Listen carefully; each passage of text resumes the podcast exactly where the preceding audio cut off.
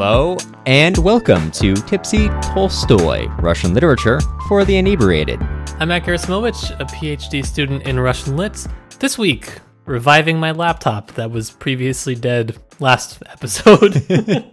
Just in time for the important things in life. Do I mean you're TAing? No, I mean our podcast. the podcast, that's what's primary in my life. and I'm Cameron Lalana. I attended Ren Fair this weekend and got to I was I was as going as a monk and I got to take a picture with a shirtless jouster while I held um, a Ukrainian icon in a full garb, which is has been uh, the highlight of the of the last couple of weeks. making There's a lot there. There was like like 500 women trying to cut pictures of this guy, and then just me dressed as a monk holding an icon, being like, "Hey man, I liked your jousting in Seattle. I was rooting for the French then, but now I'm rooting for the Scottish because obviously you're not wearing a shirt, and that makes you a better jouster." Anyway, here's an icon. I'm mostly confused about how many Ren fairs you've been to. Am I reliving the same day? I not impossible. Feels like sometimes. Well, anyways, this is a podcast where me and my good pal Cameron get to unwind from our week with some Russian literature and a drink or two. This week, we're going to be taking a look at the father of Russian literature, Alexander Pushkin, and his historical novel, The Captain's Daughter. And a huge thank you to our newest patron, Drew. If you want to say in what we're going to be reading next, head on over to patreon.com slash tipsy Tolstoy. For as little as $3 a month, you can keep your favorite Russian literature podcast running and join in on fun events like movie nights on Discord. If you're not interested in Patreon but still want to help us out, you can leave us a nice review on Apple Podcasts or sign up for our email list on our website, tipsytolstoy.com. Yeah, you really got to get on the email list if you're not. That's where we're going to send out our reading list for the end of the year. So everything that we're going to be reading up until the end of December is going to be going out pretty soon. So get on the email list if you're not already. What are you doing if you're not? You know, it's ridiculous. What are you doing? Ridiculous. Not finding out about what we're reading, that's what. That's what. Yes, uh, but before we get into the reading today, Matt, what are you drinking tonight? Now, I can't remember if I have drank this on the podcast before or not. I feel like I did, but I had leftovers, so I Hmm. will drink it again. I'm drinking a Devil's Advocate. It is brewed by Church Street Brewing here in Illinois, and it is a Belgian style ale. And yes, I picked it up because I like the artwork, and also it is a 9% beer. So for the novelty of that, I have purchased it and will consume it on the show. Nice. Well, we're twinning because tonight I'm drinking La Fin du Monde, which is a uh, triple Belgian ale, but more importantly, also 9%. So we're, we're on the same page here. right, well, this will be a train wreck probably. I, that's what editing is for. Good thing. Good thing. Yeah. So the captain's daughter. How is she? Okay, by the end of the book, uh, real real touch and go there at some points. You know, the worst part about reading this was um, reliving a moment of my childhood. Uh, my dad really liked country music, and that's unfortunately what I had to listen to growing up a good portion of my life. And, you know, there's some song stuck in the back of my head about falling in love with a farmer's daughter. And all I could think about was falling in love with the captain's daughter. And so I have the tune, but none of the lyrics nor the the country music man's name uh, back there. So that was fun. Oh, I know what you're talking about. I hate that I know Yeah, what, what song you're, you're you're talking about. But um, yeah. yeah. Um, so before we get into the summary, Matt, you've got a little bit of background on this for us. Yes, I have a, a little bit of background because, as I mentioned, this is a historical novel, which was kind of a, if you will, a bit of a, a trend with some of our big 19th century authors. Uh, Tolstoy will do it several times. Obviously, in War and Peace, pretty big one. Uh, he has another book, Haji Murad, where he does kind of a sort of similar thing, and just kind of a, historical trend of. Uh, we'll talk about this a little bit more critically later, but for now, we'll say a reimagining of history as it was uh, uh, earlier Russian history, and this interplays really interestingly with some of the things that I have to talk about in our in our dis- in my discussion section that I will lead. Uh, in my true TA nature, uh, but I wanted to talk a little bit about this guy Pugachev and his rebellion, which took place between 19 nope not 19 take a sip between 1773 and 1775. Now, Pugachev, generally speaking, is not well, not from what I would say very fondly remembered uh, throughout Russian literature. So this is a, an interesting portrayal uh, by Pushkin in The Captain's Daughter, which deals with Pugachev's rebellion and Pugachev and Catherine the Great as uh, not only historical figures but also literary figures as he reimagines them, uh, which is really fascinating to see how this kind of all works out. And I'm sure we will discuss at length soon. But as I said, between 1773 and 75, this takes place a little bit after Catherine the Great uh, t- takes power, queen, uh, in 1762. Uh, Pugachev's rebellion is a kind of loose term for a series of, re- of rebellions that were taking place around this time. There were over 50 peasant revolts going on kind of around this time period, and Pugachev does actually a, a pretty effective job at kind of rallying a really weird, strange, not, not strange group of people, but a strange mixture of people, I guess you could say. So he's he's leading uh, the Cossacks, he's leading serfs, he's leading old believers. So he unites them uh, in the name of uh, Peter III. Uh, you may recognize him as the Tsar that Catherine the Great takes power from. Uh, and he is kind of known, I guess, historically as being uh, an imitator, like an imitator Tsar, because he, you know, was not Peter the Third. Uh, so that, that um, so he's he's basically staking an illegitimate claim on the throne, and he's using this kind of self mythology to legitimize what it is that he's doing, which is leading in actually, quite frankly, an enormous rebellion uh, against the Russian Empire.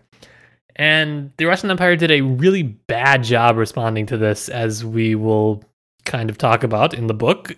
Um, mostly uh, in addition to just a mixture of logistical problems of you know having an army in the 1770s of just army is hard to move in 1770 when you have tens of thousands of people and not really a good way to move them anywhere.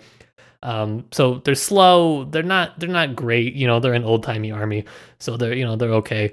Um, but in addition to just kind of not being a super super great army um, they also they kind of didn't appreciate, I think, the scale of the rebellion because it kind of swelled quite quickly in in that time. And that was because uh, Pugachev was super popular with the people with whom he was revolting. He actually de- declared an end to serfdom under his reign, obviously an illegitimate one.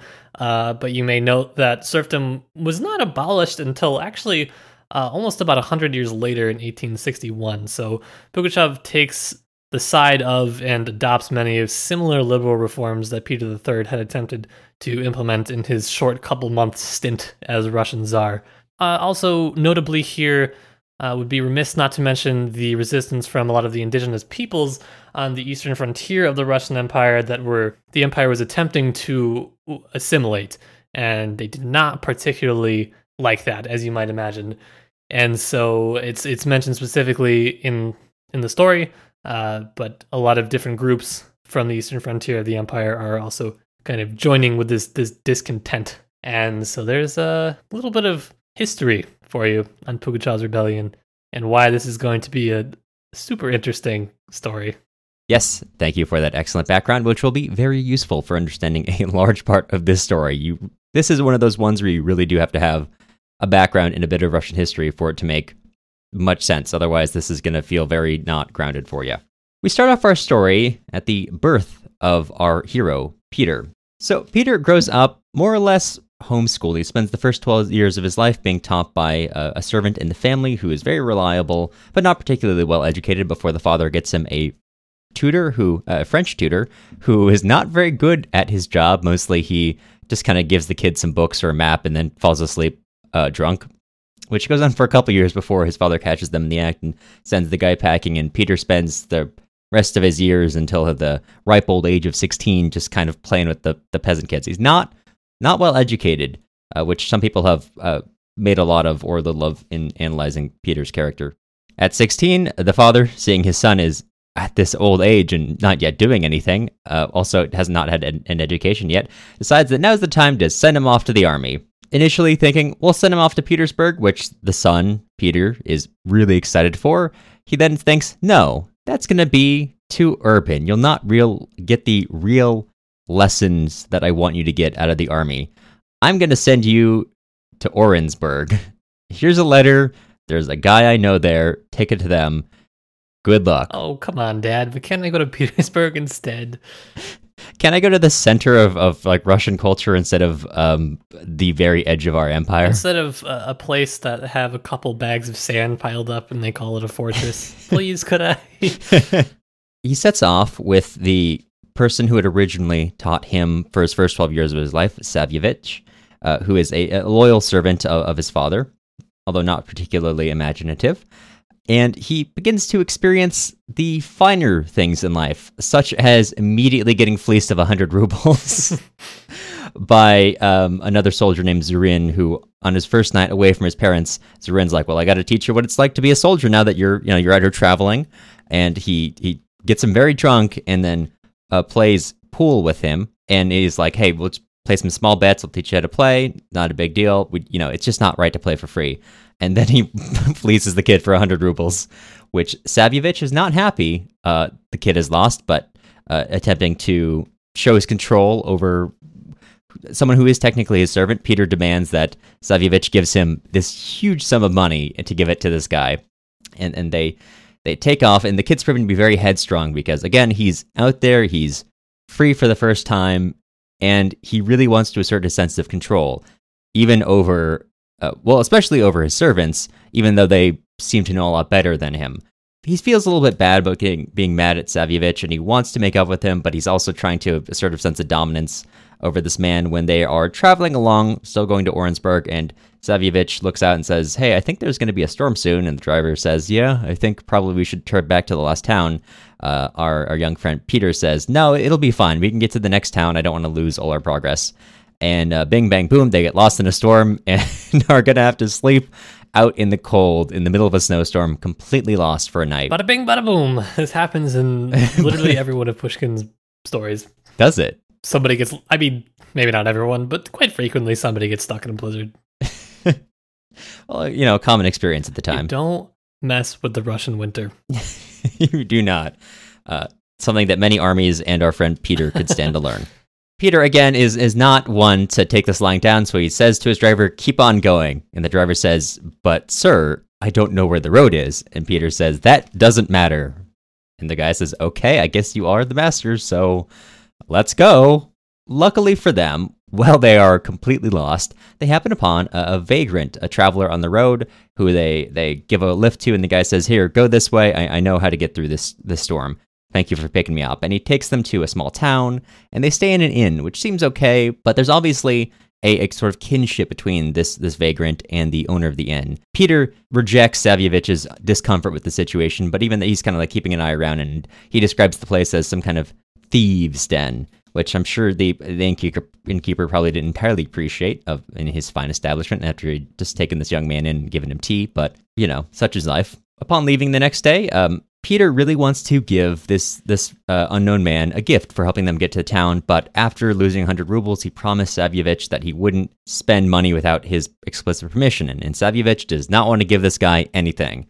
So Peter turns to the guy and says, "Hey, you know, I, I, let me give you my my coat," and he gives him this nice hare skin or hare fur coat, which he's just gotten its due, and the guy's like, "Wow, that's cool, thank you." And they take off, thinking no more about these series of events. But of course, uh, not to foreshadow anything, but there are no coincidences in this book. No, there's not. so he arrives in the city of Orensburg and he meets the general who his father has written the letter to. And after initially trying to trick him when, when the, the generals leave reading the letter, uh, it's, it's a, a German, um, ethnic German Russian who has not entirely mastered the Russian language. And uh, when he is reading the letter and asks Peter, Hey, what is to treat my son with hedgehog gloves mean? The son says, It means to treat me very delicately and tenderly.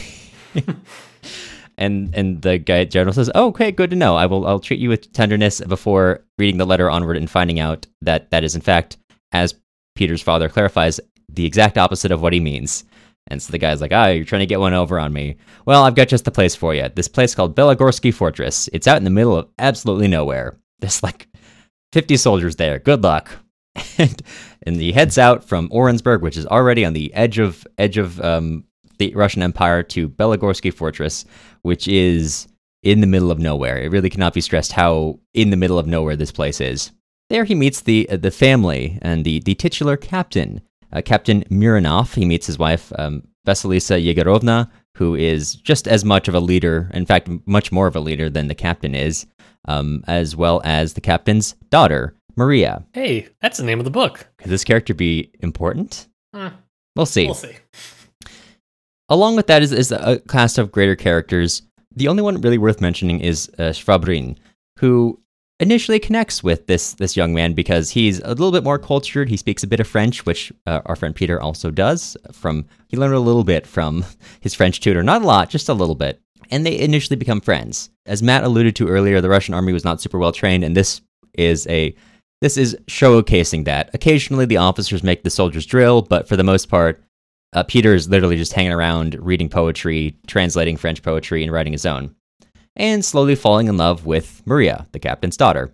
He writes some poetry to her and shows it to Shvabrin, who says, This is trash. This is absolute trash. Uh, you should throw it away. Because Peter is 16, maybe 17 at this point, he takes mortal offense to this and challenges Shvabrin to a duel, which is, of course, banned. And if, actually, that's the reason why Shvabrin is here in the first place. He killed a man in a duel, which is not supposed to be happening. But they say, okay, sure. And they, they get ready and they're going to they go to the forest and they're going to have a duel. But because of the loose lips of another soldier, uh, Vasilisa Yegorovna finds out and throws them both in the brig, confiscating their weapons and telling them, you know, shame on you both. Um, you know, of course, uh, she specifically lectures Peter and says, you know, it's okay for it's okay for Shvabrin. He's a he's he's not a Christian, but you you're still young. Shvabrin doesn't believe in God, so and obviously it's okay for him to duel, but you you could be turned around. Yeah, it should be worth mentioning the only way that somebody from Peter's pedigree would be at this fortress was if he was kicked out of where he previously was for doing something stupid like dueling. That's about it. Yeah. So they immediately don't learn their lesson, and as soon as they have a chance, they duel again in the middle of the night. Actually, our friend Peter, who is a, a talented swordsman uh, through practicing with uh, his French tutor, who was apparently not entirely useless, is actually about to beat Shvabrin when Savyevich comes running to help his his master, and when when uh, Peter is distracted, Shvabrin stabs him.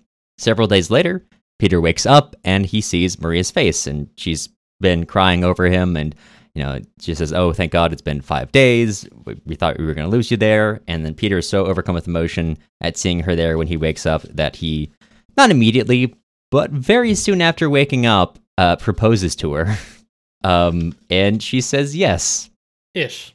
Ish, ish. With some with some qualifiers, which we'll get to in a second. But I just wanted to say, what a terrifying time to be alive. That that I mean, you could you can still do this today, but the fact that this was not considered like, wow, that's that's wild. That's a wild thing you've just said. I'm gonna leave the room now. We've known each other for like a month, and you've just woken up from being stabbed. Maybe in my honor. Uh, that's a lot. That's a lot to deal with. Uh, the fact that this is just a, like a, a, serious offer is wild to me. Yeah, yeah. What a terrifying time to be alive that would be. Um, so, in order for them to get married, they have to get all their parents' consent first, and they don't really tell her parents, but they're not uh, not making any. They're not trying to hide the fact that uh, they are quite close. So they're like, well, you know, her parents aren't doing anything right now, so they're probably going to say yes. And Peter writes to his father and says, you know, I want to marry Maria um, Mironov please give me your blessing. She's also like really poor too. Yes. So they know they're going to say yes because her mom's already been hinting at it at dinner. Like, ah, oh, if we could only get her a good match. Who doesn't care about money? Wink, wink. yes, yeah, I, that that is, I guess, uh, something that I've not been emphasizing enough, but Matt has been bringing up several times that our friend Peter is quite quite highborn, which is something to, to note for later in the story. In the meantime, while they're waiting for the return of that letter with, um, you know, bitten fingernails, Peter finds out that Shvabrin had also been trying to get Maria to marry him, and he realizes, oh, that's why Shvabrin was was dumping on my poetry. That makes me even madder. I, would fight him again, but we already did that. And eventually, they get the letter back, not from uh, his Peter's mother as he was hoping, but from his father, who has found out about the duel, and he is not happy. Capital letters, not happy and says, You may not marry this Maria. In fact, I would like you to even not be at Belagorsky Fortress anymore. Clearly, this has not been a good influence on you. Um, you need to leave this place. Although the order for him to leave does not actually come, and uh, Maria although he would like to still get married, she says, "I can't do it without your parents' consent, and you know you must get that first. And she sp- begins to spend less and less time around him, and leading to kind of fall into a bit of a, a bit of a funk. He loses all passion for things, does not leave his room at all, stops reading, stops doing anything, which is uh, uh, some affairs that only become turned around when the Pugachev uprising, or at least the most recent rebellion, comes to their area. Captain Mironov is informed that uh, by the commanders at Orensburg that uh, Pugachev's forces have been kind of sweeping through the area and have been taking many fortresses in the region. You should you should watch out. And they're like, okay, that's probably you know we're we're, we're the Russian army. Uh, of course, we're going to be fine, even if there are only hundred of us. We've got a cannon, first of all, and we've got these Cossack soldiers.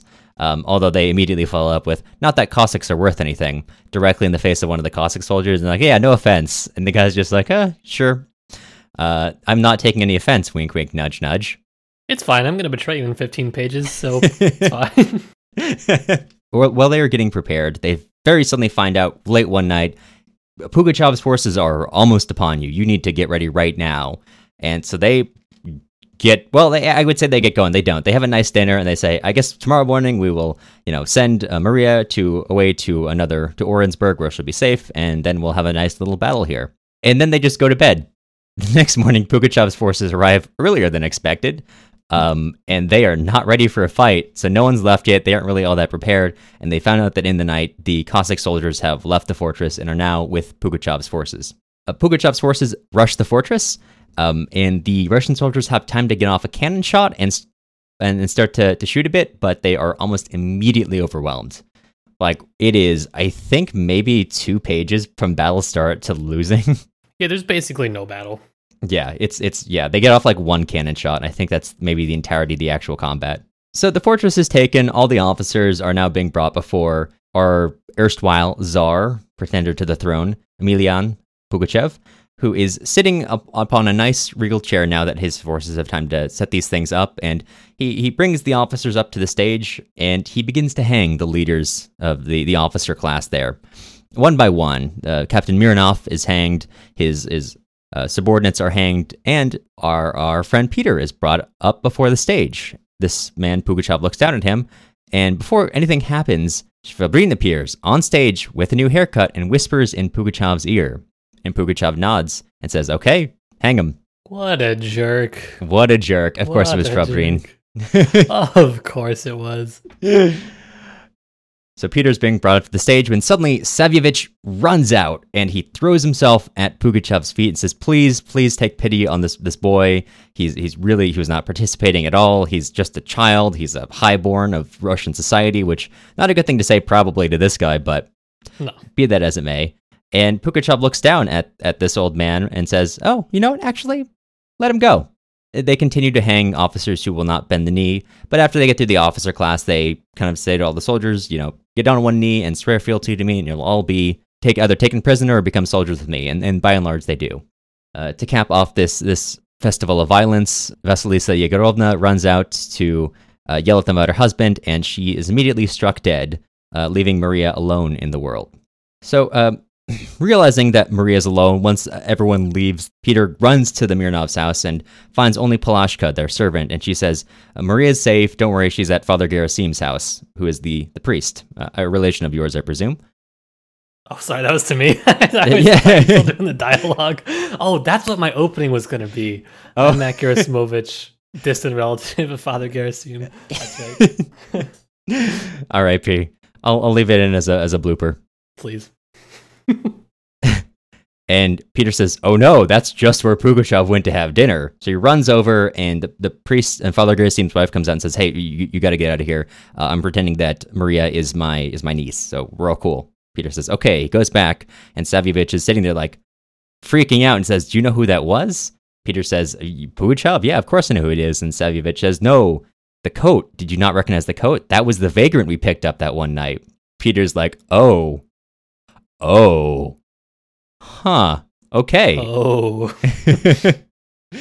and at that point, uh, one of the, the soldiers for Pugachev runs up and says, Hey, Pugachev wants your presence. So Peter goes and he sits down to dinner. And it seems like his presence is not even wanted. He's just hanging out while the rest of them sing songs and drink and eat. And as everyone leaves, Pugachev says, Hey, come over here. And they begin to talk. They have a very interesting dialogue where Pugachev re- reveals how he didn't even realize who Peter was until Savyevich threw himself down at his feet, and then he realized that this had been the boy who'd shown him kindness, and says like, "Hey, so uh, I know earlier you're kind of shocked, so I didn't make you bend the knee to me, but uh, do you accept me as your czar, or do you think I'm a pretender?" Peter, who at this point has not been shown to be super deft with words, comes up with a new skill very suddenly of of dissembling and says, "Hey, you're a smart man."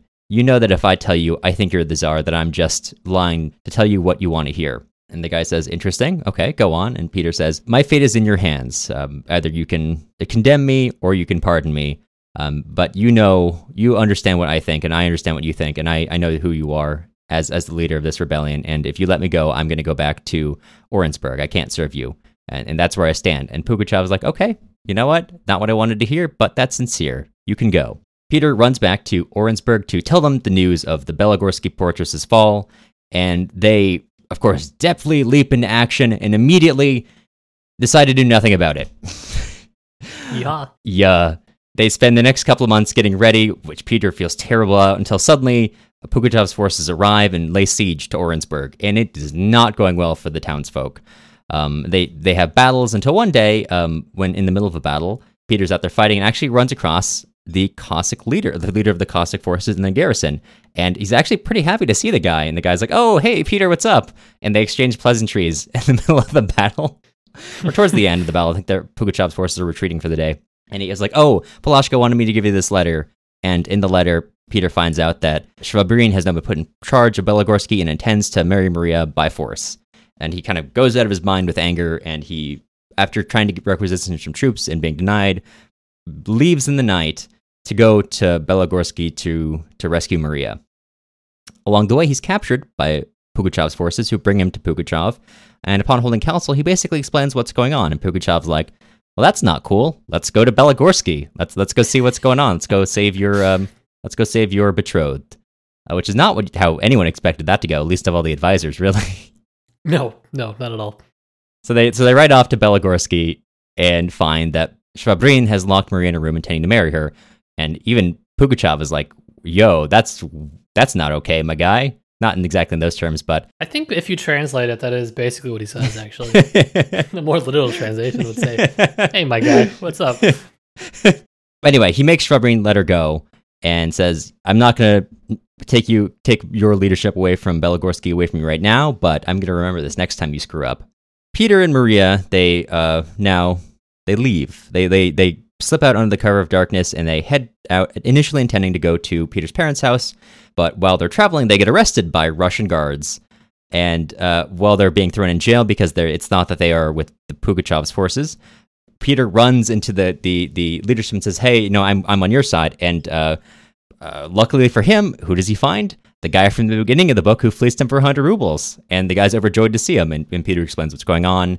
Um, and the guy's, oh, yeah, stay with me. Send Maria back to wherever you're sending her, and, and let's fight on. It, they, they spent many months in campaign together until Pugachev is defeated. In fact, Pugachev is defeated far off at this point, and they're beginning to celebrate. He's going to see Maria again. Until Zurin, his, his commanding officer, receives a letter which says, hey, um, you should arrest you should arrest Peter. He's actually a traitor. He's he cavorted with Pugachev. And so Peter is, and he's put under lock and key. And because he does not want Maria to be exposed as part of this. He does not want her in front of the in front of the tribunal. He denies the only witness who could, uh, you know, talk about his innocence. And Maria, who at this point is living with Peter's parents, uh, finds out what's happening and immediately understands what's going on. And she rushes off to Petersburg in order to try to save him by throwing herself at the the mercy of the court. As luck would have it, and as it does in stories like this, she actually manages to get the ear of uh, someone in Catherine's court and explains her the situation. And, and Catherine personally commands Maria to come before her to hear her story and says, I will release, I, I will release Peter, and in fact, I'm going to give you uh, a bunch. Of, I'm going to take care of you from now on, uh, because now because your parents sacrificed so much for our country. And then it goes into an editor's note at this point saying, "Oh, after this, this is where the manuscript ends." But we um, but after this, Peter and Maria go on to get married. They live happy lives. I got this stuff from their grandkids, and so on. Before moving on to an interesting, interesting addition, which is part of chapter thirteen, which is the right the chapter where Peter gets arrested, and it's It's it's introduced by the editors. This was supposed to be included in chapter 13, but it was not. And it's a bit more of an action-filled scene where Peter goes back to see his parents, who are now being held by Shvabrin, and they almost all die. And well, there Shvabrin locks them in a granary uh, before Peter and his father heroically rush out and wound Shvabrin, and Savelyich has has slipped out in the midnight and gotten Zurin to come with, bring the cavalry to save them all, and that that's the end of Shvabrin, and that is the captain's daughter. So, how did you like the tale? I'm going to reveal a huge blind spot in my reading of Russian literature. I have not read Pushkin before. Oh no! I know. not even poetry. Not even okay. Actually, no, that's not true. I, I used to translate poetry to practice my Russian skills, but I've not I've not gone after his larger works. This sure. was surprisingly interesting. I don't usually like older literature. Um, that's just not in my forte or in my interest. But this was surprisingly interesting to me, especially as we get to the later half of the book. The first half was a bit dry, setting up his life as as some older books intend to be, but especially as we get into his relationship. Uh, there's a lot of a lot of Peter's relationship to Pugachev, which I kind of cut out for the interest of time, but that's a really really interesting relationship they have, and I find that really engaging.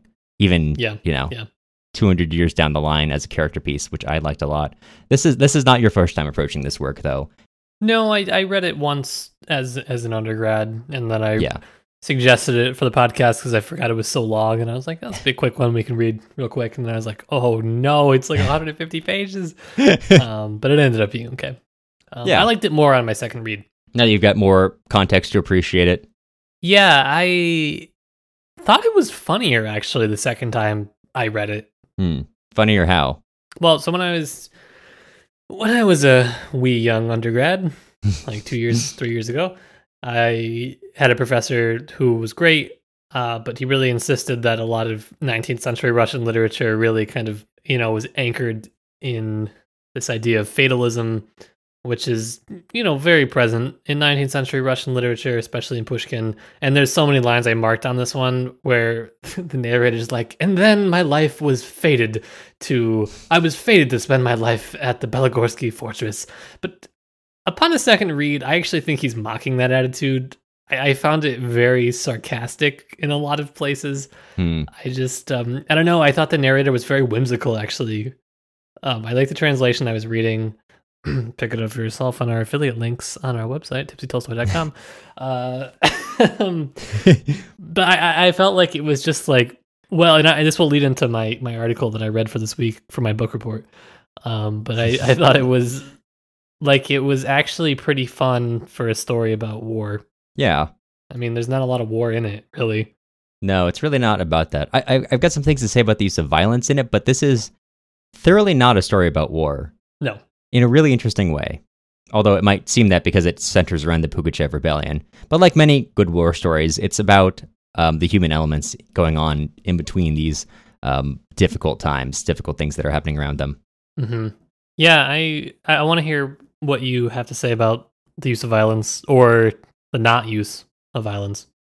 So I, I read this interesting. I, when I was reading this, I by myself, when I'm looking at this, the thing that interests me is the relationship between Pugachev and and Peter, as, as because even though the early language used is very much what you'd kind of expect from a soldier of empire, he really finds himself identifying with Pugachev and uh, mm-hmm. in many ways really begins to admire the man, which I think is interesting. That kind of changes his perspective on a lot of things, and that's that's a really interesting turn of, of character which happens. But uh, related to that, is this article, Alexander Pushkin's The Captain's Daughter, a, politi- a Poetics of Violence by Alexander Groce, okay. which theorizes that violence in The Captain's Daughter is a way for Pushkin to talk about the use, the, the existence of violence in his own time. Um, he ties it specifically to anxieties or thoughts that Pushkin may have had around the Decemberist uprising or the Decemberist revolt, which Pushkin was not uh, involved in. And the Decemberist revolt was like in the mid 1820s, a series of, of Russian officers. 1825. Memorize that date, baby. I need to remember it. Try to uh, try to take control of the Russian Empire following the death of Alexander I. Uh, Pushkin himself was not um, associated with them, but he was friends with some of the Decemberists, and himself was not always on the on the fun side of the Russian of, the Russian Empire. So he and following that, he was watched more closely by the government, definitely. So Groce ties this kind of anxiety of violence in his own era to the place that violence plays in in this novel, and he argues that this is almost a way for Pushkin to write about um, the worries and anxieties over violence in his own era, using an interesting transformation. So the violence in in the captain's daughter is not really even though it, it's a violent era it happens but it's almost more symbolic in a way. So take the take for example both sides do violence. You've got the violence done by the russian soldiers. They they torture although uh, peter says oh yeah it's kind of barbaric but back in those days we didn't really question it. So they, they do torture people. Uh, they will they do commit as we see later on they they commit hangings um, as well as pugachev. He when he arrives and he comes to the fortress he hangs the officer class there. So there's there's a violence that's happening all around there. So that, so what ties all the forces together here is a sense of violence. Now that's important because interestingly, Pugachev in, in legitimacy in this context of, of, governance or taking control has to come from this position of czar. It, that that's like that is the the title itself is what brings you legitimacy as a ruler. So Pugachev is not just a leader of a, of a rebellion. Pugachev is a pretender to the throne. He's saying, "Oh, I'm I'm the that czar you thought died, and I'm actually the legitimate czar that should be on the throne. Even though he is a pretender, you could look at it, it as like a substitution for the place of the czarist uh, or the czarist governance. And in in the commonality of violence between the actual czarist government and the the Pugachev the Pugachev uprising, violence of the Russians is not is kind of justified, whereas the violence of Pugachev is not until um, Peter becomes more ingrained with it eh, or becomes closer to Pugachev. And at that point, the place of violence, he becomes a little bit more horrified or a, little bit more thoughtful about the violence done by not only Pugachev but his own side. Later on, they come across uh, some several hanged men who had been hung by the Russian army, and uh, just like when Pugachev is is hanging the officer class, he cannot tear his eyes away, and he feels that he needs to witness this.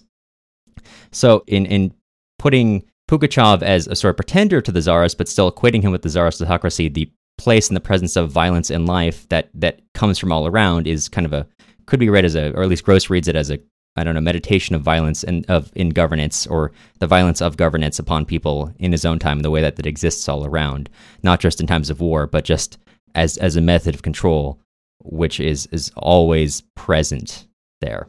Yeah, there's a lot of scholarship that I was reading about violence. It was actually really interesting because I didn't I didn't I didn't think about it because there's a couple ways you could view it, I think. And there was this one book uh, that I'm happened to cherry pick a quote from, hmm. uh, or a quote about the book. I didn't, you know, read the whole book for this episode, uh, but it's it's called "Plotting History: The Russian Historical Novel in the Imperial Age." It was written by Professor Dan Ungurianu.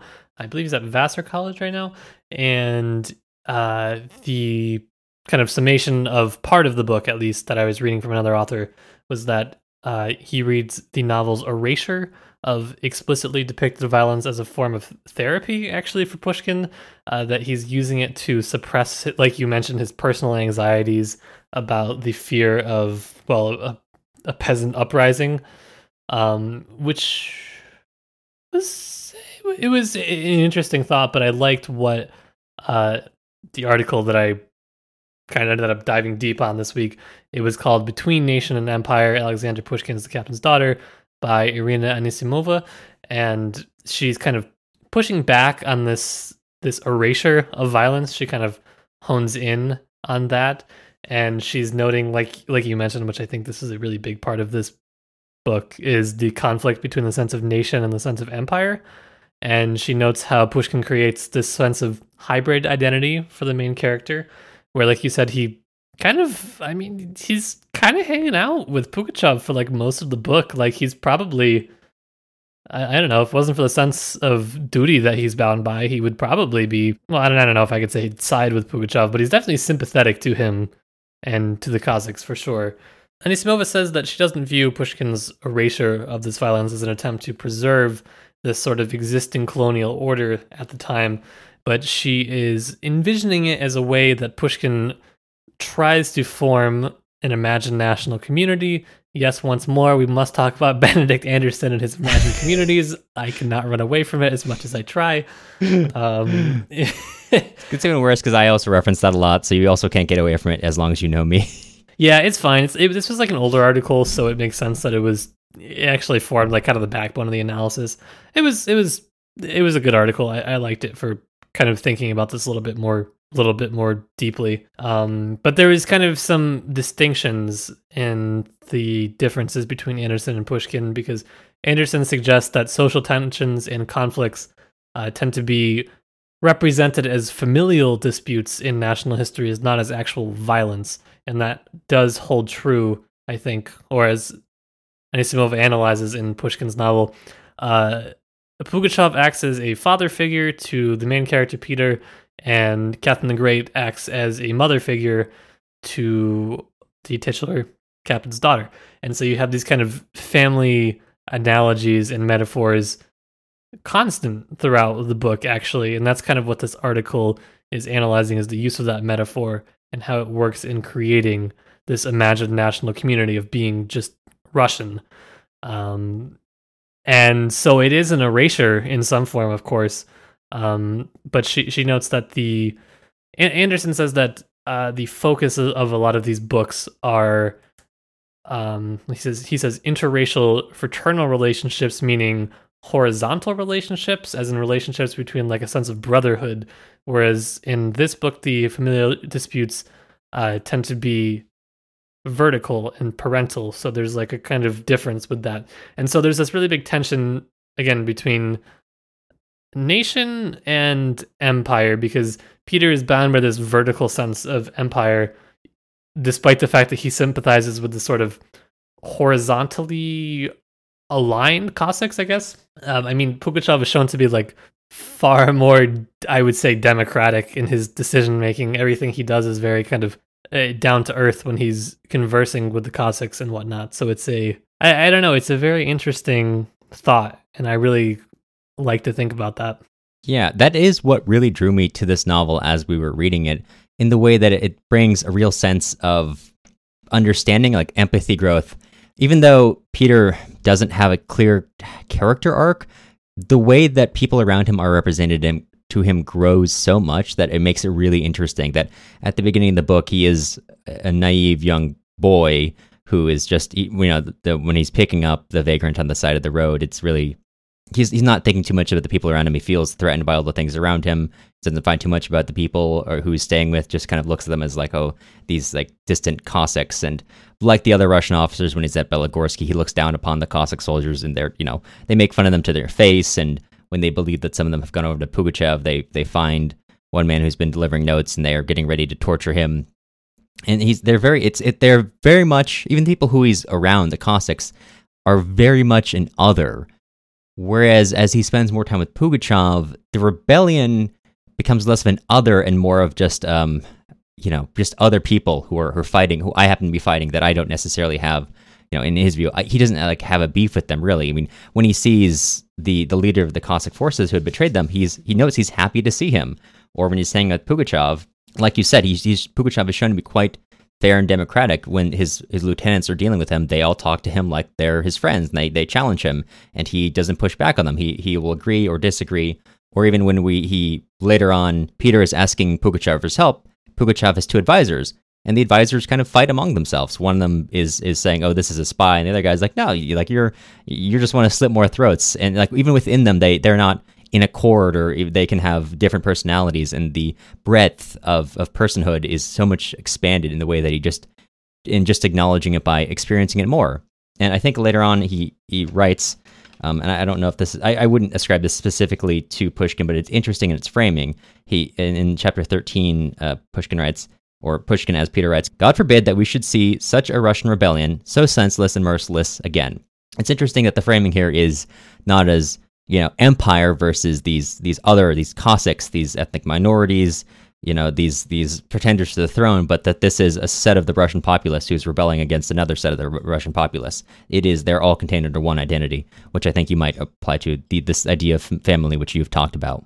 Yeah, I think actually the real victory of the book is not the, the triumph of the Russian army over Pugachev's rebellion, because that's that's kind of almost. I mean, he the narrator describes what happens, but it's almost just kind of alluded to. It's not really a valiant description of the battle. It was more of an inevitable, like, yeah, of course, the Russian Empire, which the army outnumbers you, you know, a gajillion to one if it wanted to, was going to crush this rebellion once it finally all got there. Um, I think the real triumph of the book is, like you were saying, the Peter Pugachev relationship. And as I mentioned earlier, Pugachev not being necessarily a, you know, like a historically or a figure that is loved throughout official histories and literatures for Pushkin to give him uh, such a nuanced retelling is interesting. Like, yes, of course, there is the violence of battle and all of this other stuff, but there's also a pretty, like I said, a pretty nuanced understanding of uh, morals and right and wrong. You, you know, you could kind of make that argument, like when he uh, saves the captain's daughter from Shvabrin. Yeah, that's you know that's cool, but uh, you know, on on the other hand, his troops also did, you know, pillage and rape the whole fortress. So you know, some good, right? A lot of bad, uh, but you know, he's he's I think that by by minimizing, like you were saying, by minimizing uh, the violence that is constantly around uh, the people that were involved in this, it allows you to kind of see uh, the humanity of individuals in these situations. That's one way that you could potentially come away from it. Yeah, I, th- I, think that the place of violence is important here because this is another point that Alexander Groce makes in um, A Poetics of Violence that uh, Pushkin also wrote a, more of a history about this. I think it's a history of the Pugachev uprising is what it's called. I think that's I think that's the name. I'll, I'll put the exact name. It, it's something to that effect. But that one, because this was quite a violent conflict, does not shy away from that at all, and it it contains, as Groce points out, scenes of similar violence, but nowhere in the Captain's Daughter does it achieve the same graphicness that uh, is sometimes characteristic of the the historical piece that Pushkin wrote on it. So it, it it is interesting. It's something to pay attention to. I don't know if I want to point you in one way or the other. Say that this is what Pushkin meant to do by this, but I think it's something that should be called attention to. That this that um, the this depiction of violence, although is present and is oppressive at times, is not nearly to the degree that it could have been, and maybe would have been almost more historically accurate to portray it as such. It's interesting, and then the topics of violence obviously interesting, and then coloniality again. I think it's it's really it was just it was really fascinating the way that I thought Pushkin used a lot of folk songs and different poems to kind of start off each of the chapters. And I, I if I'm not mistaken, I don't think that all of them were from like core central Russian uh, texts. Like some of them, some of the poetry, of course, was uh, but some of it was just kind of like uh, folk songs that, you know, again, if I'm not mistaken, could be claimed by some of these like peripheral groups that were part of the Pugachev rebellion. So the way that he kind of starts and frames his chapters with the uh, peripheral groups, but at the same time encompassing it in an imperial narrative is kind of interesting. Mm. Uh, it's really interesting to think of like kind of just this as like a work like what is this? Is this like it's not an imperial apology totally. It's almost a dream or like fetish of what like the empire could be. You know catherine the great just looking after all the poor orphans and whatnot but obviously that's not at all how it ended up uh you know working. And so there's just like you know it, it kind of pulls you one way and then tugs you back the other it's like quite interesting i thought in yeah. terms of like the composition. That that idea of it, it is almost a dream, a dream of like a more ideal, not not perfect one, obviously that's rife with division, but one that's not not fair, but has a sense of that someone cares about you. Because of course, as you've alluded to, Maria goes to Catherine the Great, who personally protects Peter and gives Maria uh, wealth.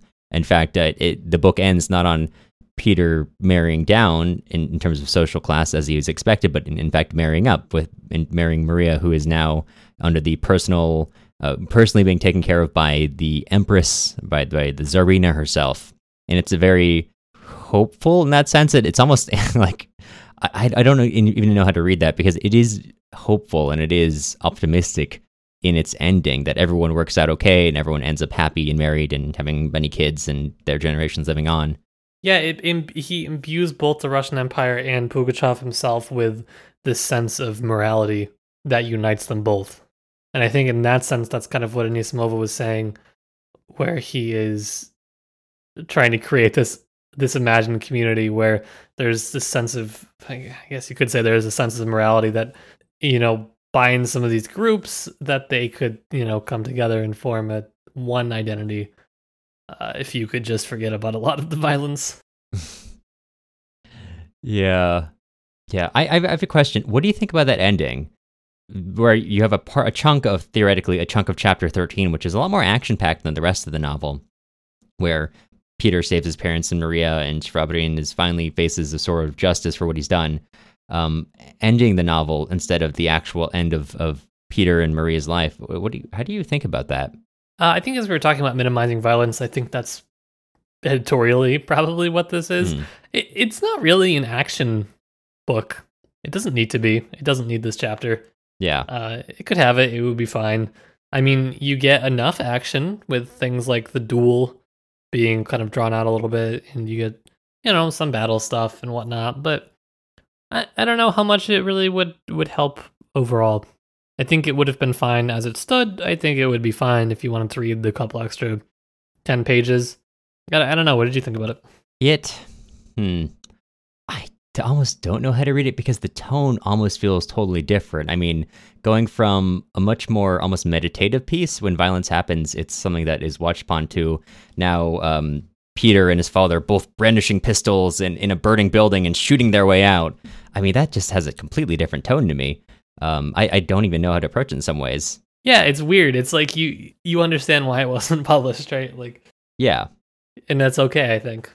But I think it is an interesting place actually I, outside the podcast was I, I was not entirely clear when when the editor writes this it, when like oh this was included is that actually was that originally published like that or is that like oh this is a fragment we have and now we're including it in this new translation that we're releasing when it says unpublished edition of chapter 13 yeah i think it was as stated i think he they probably found this later in scholarship and published it alongside with it for it to be more complete but it wasn't published originally like this uh, makes sense and I think you can see why. Yeah, yeah. So it's not bad. It's just like you know, like you said, it doesn't really fit with the overall tone, probably. Yeah, I think the very ending, and it, so the very ending takes uh, the kind of how chapter thirteen sort of had takes some fin- final chap some final paragraphs from chapter 13 and integrates them in. And i, I think I, it's it, if it, if it had been an intended chapter, like I oh this is part of chapter thirteen, but I'm going to put it after the actual ending of the story. I think it has a nice narrative ending because that narrative ending leaves a little bit open for like oh I I you know it, it had all worked out today, but I had a dark feeling about the future. But of course, we already know what happens in the future. Um, I think that would have been kind of a fun little narrative thing, but that's obviously not what was intended or what happened there. But um, yeah it's a fun little it could be a fun little storytelling thing if that's how you want to read it if you want to go on reading it but it it, it does feel very weird in comparison to everything else. I can see why it was not actually included. Yeah it is a little bit weird. Yeah uh, is there anything else you really want to talk about? No that was it. I think we covered a lot. Yeah um i don't have anything else to say but i do i would say that i i peter the character is interesting, and maybe one day we can come back and talk about that more. I would recommend that if you are really interested in some of the scholarship we've been talking about, also uh, maybe take a look at uh, Grinev the Trickster, reading the paradoxes of Pushkin's The Captain's Daughter, and Grinev is, is Peter. That's his um, uh, familial name. That is written by Polina Rikoun, R I K O U N, which I'll also link in the show notes, which proposes Peter as a sort of trickster character um, which was an interesting interpretation of, of his characterization. And I liked it a lot, but it didn't really fit into this episode. But you should read it because I, I thought it was interesting. Cool. Well, thanks for that. And uh, I think before we totally wrap up, Cameron, I kind of know on a scale from one to Yeltsin, how drunk are you? I am easily at like a five, like your beer. Um, uh, this is yep. quite high ABV, and we've just been talking about authorship and all these I, like talking about violence even in my own studies of political theory that's something i focus on. So this is a, this is exactly my jam. I've been i've been drinking a lot as we're going along. This has been an a plus time and uh, a plus a plus uh, uh, amount of beer for it. How about you? I'm probably also i'm really probably about a six. I i enjoyed nice. the story a lot. I'm glad that I got to return to Pushkin, and I'm glad that I got to do a little bit more secondary scholarship on this second read around. Nice. Well, well um, Matt, uh, speaking of intoxication, uh, what are we reading next episode? Well, Cameron, we are going to be reading Morphine by Mikhail Bulgakov. Uh, I know we just did Heart of the Dog not too long ago, but we're coming back for a little bit of a short story here because, um, you know, Captain's Daughter was supposed to be a short story, but then I forgot that it was a whole book in a collection that I have. So it, you know, it, it deceived me. So now we're going to do a real short story because I feel like it's been, you know, yeah, it's been a little while. We need a little we need a little short story action before we gear up for some of the stuff that we're doing in the fall. And whoa baby are we doing a lot in the fall. And if you if you, dear listener, are planning on reading along with us, be sure to pick up your copy of our books through our affiliate links on our website, tipsytolstoy.com. We earn a little bit of money from each qualifying purchase, and it is much appreciated. Yes, it keeps it helps keep your favorite podcast uh, paying for our website, uh, music, other sort of things that are less fun to talk about, and most importantly, the beer. So, so get on it. Get on hey. it. hey. Well, before we let you go, we want to extend a sincere thank you to all of our current patrons. We've got Drew, Jeff, Janice, Anne, Emily, Jesse, Madeline, Alex, Daniel, Irini, Paige, Darren, Larkin, Lou, Brandon, Allison, Gary, Cole, Daniel, Jack, Lucy, Alex, and Roland. Podcasting isn't free and grad school doesn't pay very well, so if you're interested in joining with our current patrons to keep the show running, take a look at patreon.com slash tipsytolstoy. The music used in this episode was Soviet March by Toasted Tomatoes. You can find more of their stuff on toastedtomatoes.bandcamp.com and also on YouTube under the same username. If you're looking for other places to find us, you can also follow us on Instagram at Tipsy Tolstoy Podcast or join our email list on our website, tipsytolstoy.com. You'll hear from us again soon.